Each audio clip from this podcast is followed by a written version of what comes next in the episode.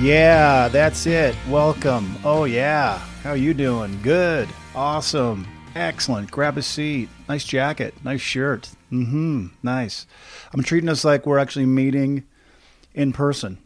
Remember when that used to happen? When you could actually physically be in the same room with your friends and and you you spent time together. Remember that?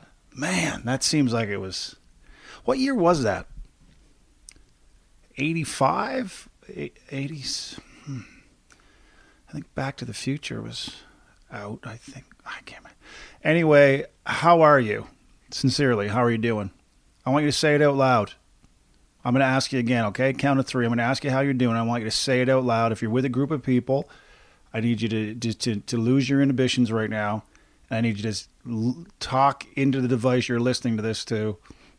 Listening to this to. That's not even a sentence. Anyway uh, I'm going to ask you again, and I want you all collectively to say how you how you're doing. All right, here we go. One, two, three. How are you doing? Wow. Okay, that was uh, mixed across the board. A lot of people going through different stuff. Okay, interesting. Um, I'm hoping you're all good. I hope you're sa- safe and healthy and and uh, optimistic and hopeful.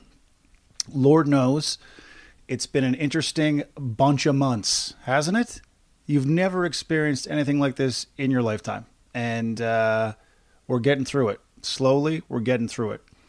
Um, I want to just address the last episode that uh, I put out called Black in Canada. And I want to thank, first of all, all my guests for being on that uh, episode Aisha Brown, Kenny Robinson, Sterling Scott and uh, Arthur Simeon. Um, I just I want to just applaud their honesty and uh, their vulnerability by talking about their stories. And uh, just the feedback I've been getting from people has been amazing. And a lot of people saying they learned a lot from that conversation. And um, that obviously it's it's difficult to listen to and hear because you know racism is a is an ugly topic and it's uh, those stories are not pretty. But I think that's how we learn about one another by hearing each other's stories. So I'm just grateful to them for sharing those stories, and I'm grateful to all of you for taking the time to listen to it. Excuse me, and then um, taking the time afterwards to kind of think about it and what you can do going forward and reaching out and trying to learn more and having discussions with people that you love and care about and uh, trying to figure out a, a, positive way forward. So thank you to every single one of you who did that. Uh, means the world. Also got a shout out from Just for Laughs. Um, they uh, highlighted the podcast as well in their emails and stuff to people. And uh, again, all this is unexpected and something I didn't even know I was going to do up until a couple weeks ago. I decided to try and try and get a collective wisdom, if you if you will, about the topic by talking to other comedians. And as I said, they all you know doesn't didn't hesitate and just jumped on board. And uh, I'm just grateful that it's been a bit of a jump off point for people and uh, provided some perspective and and uh, some day to day detail um, about the black experience in Canada right now. And uh, yeah, so that's that. Um, this week, I thought long and hard about it, and I'm like, we've been in the throes and in the darkness for such a long time. And for me, one of the escapes I have uh, when times are rough is uh, comedy, obviously, and creating comedy or watching comedy. Um, music, I love listening to music. Often when I'm writing comedy, actually, but just on my own, just kind of listening, getting lost in it and sports is also a big escape for me. So I I miss it now more than ever because I would rely on it now during all these with all these other tough conversations going on and not that you want to bury your head in the sand, but I think sometimes you just need to step away from it for a while and have a release. And for me sports is that release to get engaged in watching and cheering on my favorite teams and those things. So um, that relates to this episode because my guest this week is the one and only Brian Burke. So Brian um, was involved with the Toronto Maple Leafs organization, obviously, uh, for many years. The Vancouver Canucks as well, Anaheim Ducks, and uh, was with the Calgary Flames organization as well. and he's held different different roles uh, amongst these these different organizations. Um, and I've got to do Brian's fundraiser Target for Kids. Um, maybe the last three years. This year it won't be going ahead, obviously, with uh, with pandemic. But um, one thing that I don't know if people know enough about Brian Burke is he's one of the most generous people I've ever had the pleasure to be around. Um, he can come across as uh, you know pretty gruff and uh, stern, but every single city he's been involved been involved in, he's got involved in giving back to that community and heavily involved in charity. It's a trademark of all the teams that he's been involved in, and uh, we get into that in this uh, in this chat. And uh, it's a shorter conversation. Brian's a busy man, so I had him for about 20, 21 minutes. Um, and uh, I was just grateful for that because, as I said, he's a he's a busy guy working, doing sports hits and stuff, and uh, he stepped into the the uh, the broadcasting world now and doing a great job with that. And we talk a little bit too about um, what it's like to be in management and what that looks like because I don't often hear about that experience. You know, we hear about players and their stories and coming up through and development, but I've always been curious about what it's like to be in the management side of hockey and what that mindset's like and what that looks like. So we get into that a little bit. Um, also, I'd reached out to some of you on social media uh, a few weeks back and asked for some of your questions to, to ask Brian. So I asked a couple of those. Um, one of them was about uh, you know the Newfoundlanders that he has uh, worked with before, the players that he's had in his organizations that are from Newfoundland and Labrador, and uh, he gives me um, a little snapshot of uh, of three of those guys. So uh, I think you'll find that rather interesting as well. And and uh, it was it was quite enjoyable. I really like talking to Brian. Um, I've always had a lot of time for him and a lot of respect for him, and um, I think you guys will enjoy this one too. It's uh, it's a good conversation and a good little break. I think from from what we've kind of been involved in over the last uh, number of weeks and number of months. Anyway, I hope you're well. Uh, sit back or keep walking or jogging or cooking or I don't know what you're doing right now, but uh, keep doing that and enjoy my conversation with Brian Burke.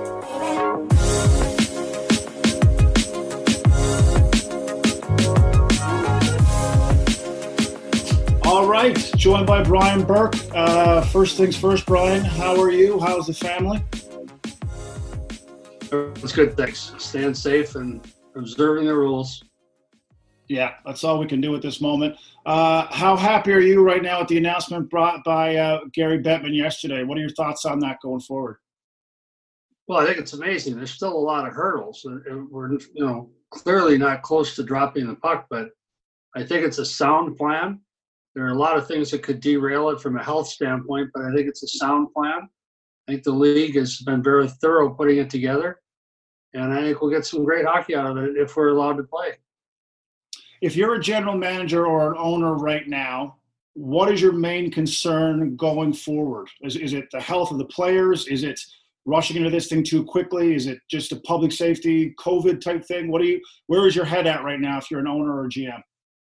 Well, I don't think it matters whether you're an owner, a GM, a player. Uh, number one is I'm not worried about the safety of the fans because there will not be any fans involved. So if we can in, limit the interaction of the players with the public, there is there shouldn't be any public risk per se. Worried about the health and safety of the players and their families. Um, I'm worried about how some of the states south of the border have been behaving the last three or four days that when the reopening has begun, they haven't been disciplined at all, and that we're going to see a second spike. Um, we're already seeing it. So I worry a lot. Mainly, the whole my whole objection to resuming play has been all about testing. I'm not sure the tests are accurate enough that we can tell athletes if they're safe or not, and I'm not sure we've done enough testing. But I think the science will catch up with us by the time we start playing games. Do you think right now everything goes out the window. So if you were on a hot streak when the season was going on, that's a wash. If you were in a slump while the season was going on, that's now a wash too. So does anyone have an advantage when this thing starts back up? Well, I've heard a couple theories. The, the team with the youngest, more young players will have an advantage because they'll bring them some life. Uh, I've heard a team with the most Swedish players because they haven't been in lockdown. They've been skating actually over in Sweden. Um, I think the best teams that come into camp with the work boot mindset and go to work right away with the mindset that we're going to make this a successful season. That's going to dictate uh, who does it, you know, who has success. Now, with this play-in round, best of five, the goaltending position has become so central. Uh, it's so easy if you can, you know, if you're the worst team of the two teams, if you're not the better, and you can steal game one with great goaltending, now all of a sudden it's a coin toss the rest of the series. So I think goaltending will be a, a pivotal point, and but I think we'll see some great hockey right out of the gate too. Yeah, I'm excited. Uh, like I said, I hope it happens. Um, I would take anything at this point. I'd take bubble hockey on television right now. If uh, I just need, I need some option of uh, of entertainment. So I'll take. I've been watching. I've been watching Bundesliga. Oh yeah. I, I would. I would have bet you five thousand dollars that you would never catch me watching professional soccer on television. And I'm watching like an idiot now. I can't stand soccer, but we're all just starving for live sporting events. I watch some of that. I don't golf. I don't like golf. I watched some of that silly match on on Sunday or Monday, whatever day it was. Um, no, it's I can't wait for hockey to get back on. I'm watching these these retro games. You know these these uh, games that we're that we're showing a lot from playoffs, famous playoffs in '94 and and uh, I watched for about an hour and a half, maybe two hours, but I can't watch the whole game. I get too frustrated. yeah, I know. You realize too, like how brutal it was. Like still some amazing skills still, but just like you had to be able to take a punch and take a beating to survive in that league. And I look at guys like Theoren Fleury or Cliff Ronning, and you go, the fact that those guys could survive in that day and age is amazing to me now looking back watching those games. Yeah, and, and people, you know, they talk about the no goalie era like people will say to me, I'm on the selection committee at the Hockey Hall of Fame, and they'll say, well, yeah, Gretzky got all his points, but he was in the no goalie era. And, and the fact is, goaltending has improved greatly since that era. But I, then I say to them, do you realize what these players had to fight through to get a scoring chance? Like, it's amazing. You watch the 94 playoffs, Toronto and Vancouver, and guys are getting mugged, speared, punched, and no penalties. And then they call it late in the game. Dan Marouelli called a penalty and Harry Neale just gave it to him. He said, "That's a penalty." I mean, a guy mugged the guy, grabbed him with both arms, grabbed him in the face, and shoved him down on the ice. And he goes, "That's a penalty, but you let 12 of those go, so you can't call that." And I'm like, "Is that really what we did?"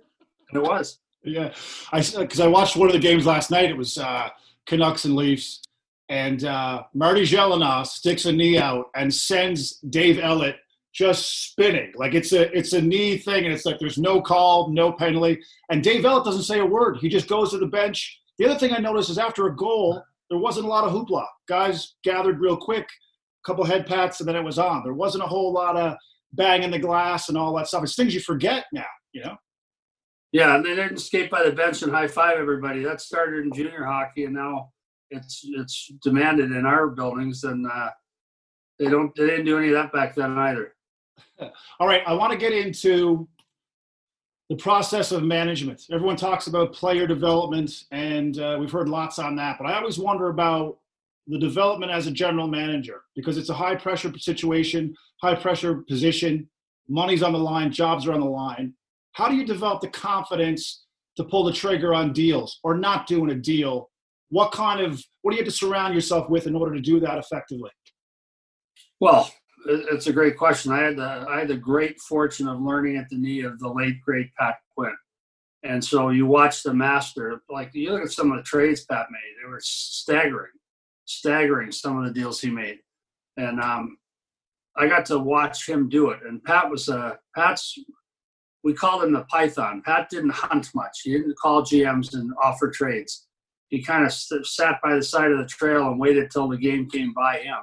Right. And so he would you know, he would field the calls. And he always felt that if he fielded a call from a GM, he was in a better negotiating position than if he made one, which I never agreed with that, but I watched him do it and he executed it beautifully. But basically, it was okay, let's get to a, a time frame, a reference point where we're talking about a potential deal. Because you spend a lot of time talking about deals that aren't going to happen. So you say, okay, we're going to get to the point where I would trade Smith for Jones. Now you turn to the staff around you and you say, okay, yes or no. And in the meantime, you're doing as much research on the other player as you can. You know your own player. You got to research this guy. It's not just what he can do on the ice. You've already looked at all your reports, your pro scouting reports, your amateur reports. You know everything this guy's done as a hockey player. Now you got to find out if he's a good person. Has he ever been a captain? Like if he's an elite player coming up the ladder and never was a captain, big red flag. You got to talk to people that played with him or coached him. So we call it like in Calgary, like a spider's web. We wanted points of contact, as many points of contact as we could get before we made a deal. We maximum or minimum we tried for was eight. Optimal number was eight to ten. We tried to have eight. So a coach on our staff coached with an assistant coach who had this kid in the American Hockey League six years ago. Call him, find out what kind of kid he is. Go back if it's a young kid. Sometimes we'll go back and talk to the billets where he lived. Talk to the junior coach he had. Talk to guys who play with him. Like you look at your roster, you might have a player playing in Portland or Stockton in the American League that was a teammate of this guy. You call him. You do all your homework, and then the people around you say yes or no, and then you make the final call. So I think it's very collegial. Um, I think it's a cooperative process. A guy that just does it on his own know how it's going to fail. I think it's the key is to collaborate, get as much information as you can, and then pull the trigger. Now that being said, I've made some horrible trades. Whenever I whenever I speak in public, people say, "What's the worst trade you ever made?" I say, "Well, how much time do we have?" So sometimes it works and you're a genius. Sometimes it doesn't work. It's not like buying a car. You're betting on a human being, and they can let you down lots of different ways. I hear you. Um, one of the things I'm fascinated about is that whole human side of the game. And uh, I was at one of those uh, charity hot stoves that yourself and Eric Francis did here in Calgary a bunch of years ago. I think it was the first one at the Beltline or whatever. And one of the questions I asked you about was if you know you got to trade a guy, what is your process? You're the GM, you've decided player X is going. Walk me through the steps of what that looks like now from you to that player. How does that work for you? Well, sometimes when you trade a player, you really don't want to. So, like when I traded Matt Stajan into Calgary, I really didn't want to trade him. But Daryl Sutter said he had to be in the deal, and I wanted to get Dion Phaneuf. So I decided, okay, I don't want to trade Matt Stajan, but I, I, have to. I have to put him in the deal. Same thing when I did the deal for the Sedin twins. I had to put in Bryan McCabe, which I hated. I loved Bryan McCabe. So sometimes you've got to put a guy in to get a player you want more. Uh, the situation you're talking about, where you decide it's time for a player to go, usually there's visible outward signs. His performance falls off. He's uh, surly with the coach. Uh, and then you go talk to your coach every day after practice, and he's usually the first guy that says, "Look, you know, Joe Joe Smith is giving me a real hard time here. He's not producing. He's bringing back this down because he's dogging it. His attitude sucks. Uh, I'd like you to see if you can get him out of here. And then, you know, uh, then you put a lockdown on your staff. Okay, so right away you say to your staff, no one says bad things about this player.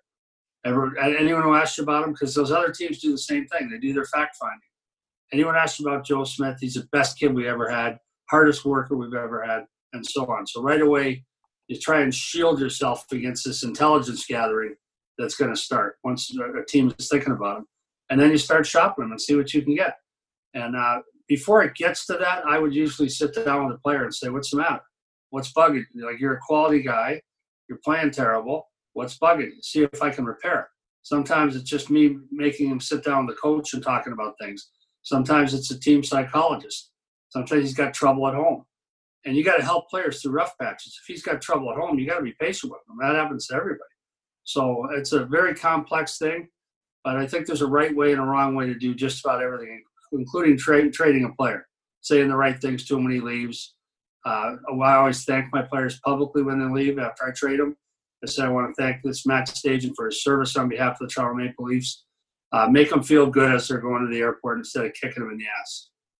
One of the stories you told that night, I don't know if you remember, was a story about I think you were the assistant GM uh, under Pat and uh, I think you had to trade one of the Sutters, and they they were pretty emotional when they when they got the uh, Richie. Ritchie, yeah. So could you could you tell the story real quick? Yeah, we traded Harold Snepsts and Richie Sutter to uh, to uh, St. Louis, and Harold Snepsts had been traded three or four times. He came in and he said to Pat, "Where am I going?" And uh, Pat said St. Louis, and he said thanks. Shook Pat's hand, shook my hand. And by the way, listen, whenever we cut a player or trade a player or send a player down, there's always two of us in the room. because otherwise the player can say things were said that weren't said. So there's always two of us in the room when we cut a guy. Then Richie came in and Pat said, I just traded you to St. Louis. And Richie broke down. I had to go get a towel out of the coach's shower for him. He, he, he just sobbed for like 10 minutes. And then he said, Thanks, Pat. Thanks, Burkie, and walked out. He was heartbroken. And Pat was white, white as a ghost. He said, I just traded a guy. I'm trying to get 20 more like him. And I just traded him. What was I thinking? Pat was visibly shaken up by the whole thing. Yeah, not an easy business. I think that's something we forget as fans. You know, we scream at our television sets and people are blowing guys up on social media, and you forget that these are human beings with like families and children, and they get settled in a community or, you know, in a city, and then they've got to up and leave. And quite often the wives are left to deal with the aftermath of houses and all that stuff. Like it's there's a human element to this whole thing too, right? Yeah, it's a great life. Uh, these guys are paid well. They fly on private jets. I mean, it's a great life, but there is a very human side to it that people don't see. There are injuries, there are slumps, there are personal problems, and everyone thinks, okay, so you're having a personal problem at home, but I paid good money for my ticket and I expect you to perform at the same high level. It's not how human beings work. And trading guys is hard on them. And, and it is usually the wife that does all the, the work. The, the guy, we trade a guy and his new team wants him there that day. So he goes down to the dressing room, gets his gear, takes a couple dozen sticks, and goes right to the airport usually. Go home and say goodbye to his wife, and then right to the airport. So now the team that takes him on. So say I trade uh, Matt Stajan to Calgary. Calgary has to handle his move. So right, the teams all have people that come to you right away and say, "Okay, we're going to help you." So they go to, to his wife and say, "Okay, here's the moving company we use.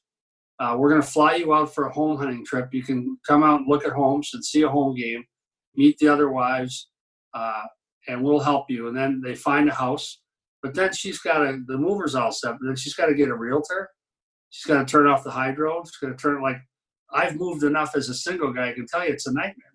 The alarm company, the the gas, the electricity, the uh, you know, on and on and on. When I left Calgary, I forgot to turn off the alarm system, and I got a bill for six months later on that I hadn't turned it off. It charged me ADT charged me 35 or 40 bucks a month for six months. I was not happy, but it was my fault.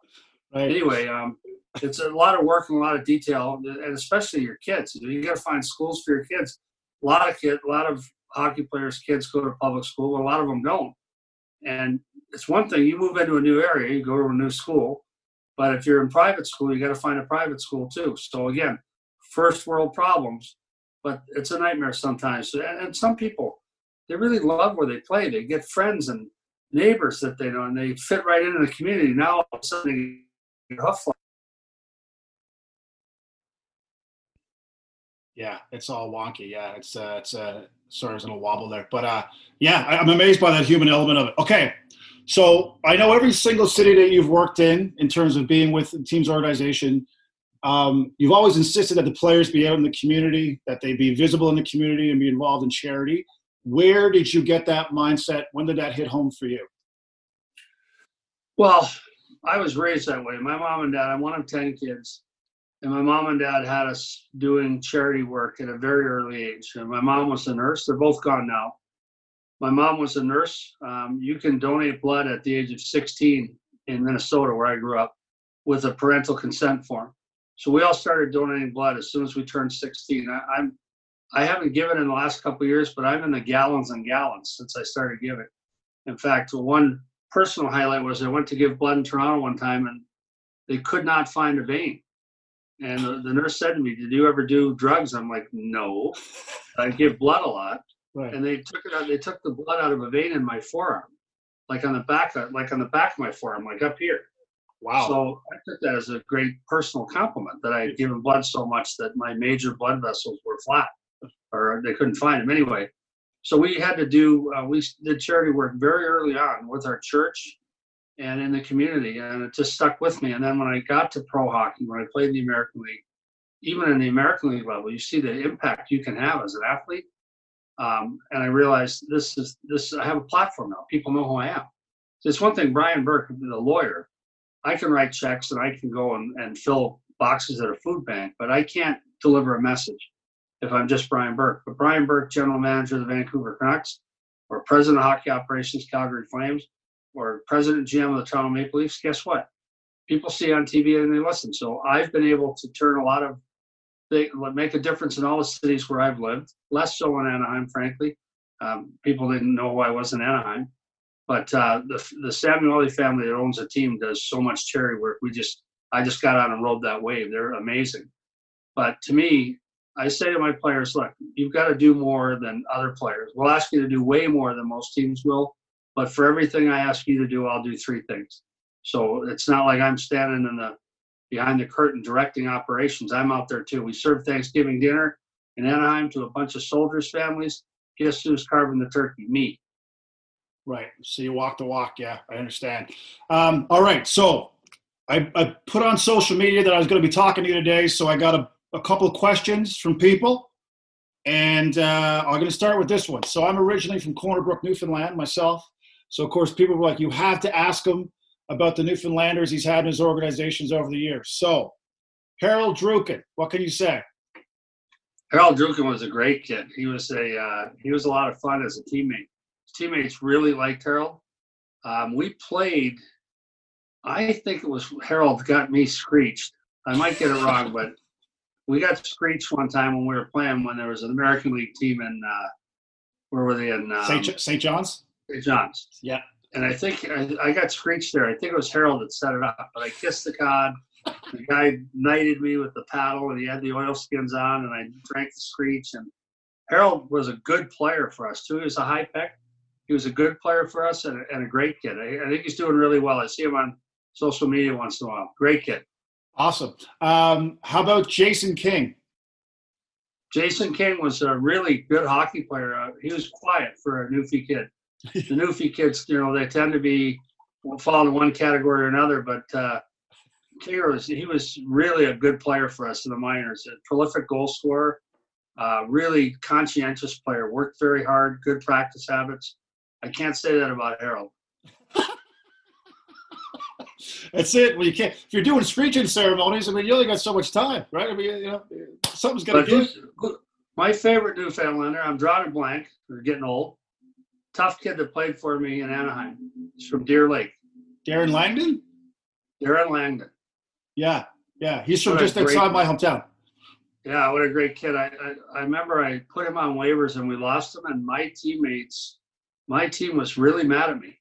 Oh, they oh, were really upset. Yeah, he, he was, Wagner was great. He was tough as nails and a great kid. I remember the guys were sour at me when I let him go. They were really mad at me.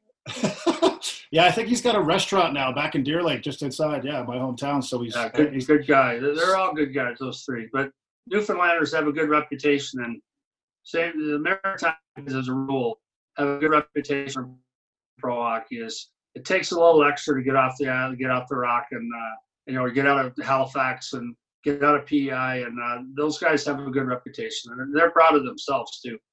Yeah, that's for sure. All right, second question. There's I got this one, another one.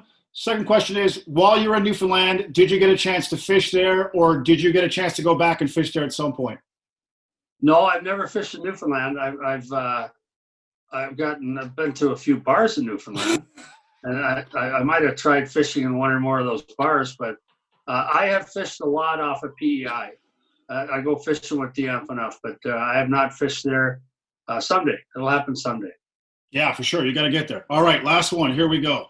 This one's going to be about your days the, with the Canucks. Um, with the Canucks, the West Coast Express, um, you had the the mattress line. Should that team, that era, should they have done more with that that lineup that they had in that roster?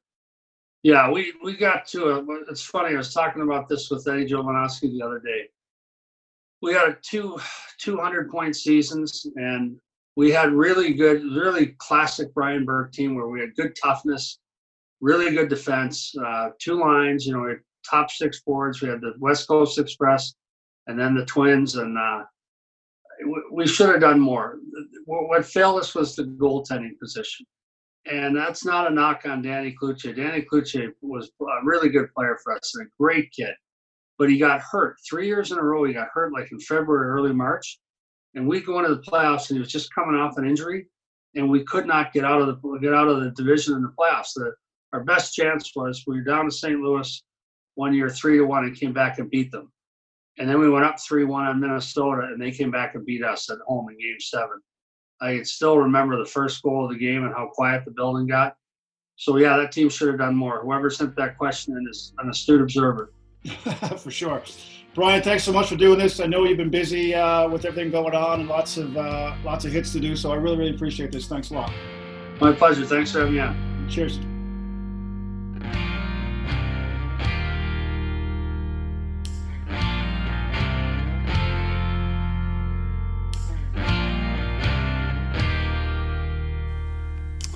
There it is, Brian Burke. Uh, yeah, Brian, straight shooter, man. You know, gonna tell you his thoughts, says it like it is, and uh, yeah, what a bunch of fun that was sitting down talking to that guy. You know, just uh, all his years of experience, and the great thing about Brian, I've and I've seen this in a bunch of different interviews he's done over the years, is that he will give you an honest answer when you ask him a question. Here's his honest answer. He's not too concerned about the optics. It's more about what's the truth, and here it is. And uh, I've always respected that because I think a lot of times, especially when you're watching something on television, um, honesty and truth is not always there. So uh, I'm grateful that uh, that we have the Brian Burkes of the world to, uh, to, to still provide that for us. Anyway, that's this week's episode. Thank you so much for listening. Again, I hope you're well. I hope you're safe. I hope you are staying in contact with family and friends, and uh, you're taking care of yourself, and you're also able to take care of others when you can. Thank you so much for the support of this podcast. Please subscribe if you haven't done so already. Also, don't forget to give us a review if you could. It kind of just bumps us up a little bit, and uh, more people know about it. It's growing every single week, and uh, again, I'm eternally grateful to every single person who's taken the time to listen to this. Some of you have listened to every single episode, and um, I, I, can't thank you enough for that support. I really, I really do appreciate it. Again, have a fantastic week. Next week, my guest is the first returning guest I've ever had on the podcast. My returning guest is Mr. Rory Scovel from Los Angeles, California. He's got a new series out on YouTube, and uh, we talk about that and about where the state of the world is right now and how we kind of navigate and get through it. So, yeah, come on back for that one next week with Rory. Anyway, have a fantastic week. Take care of yourselves and uh, be good. I'll see you next time. Bye bye.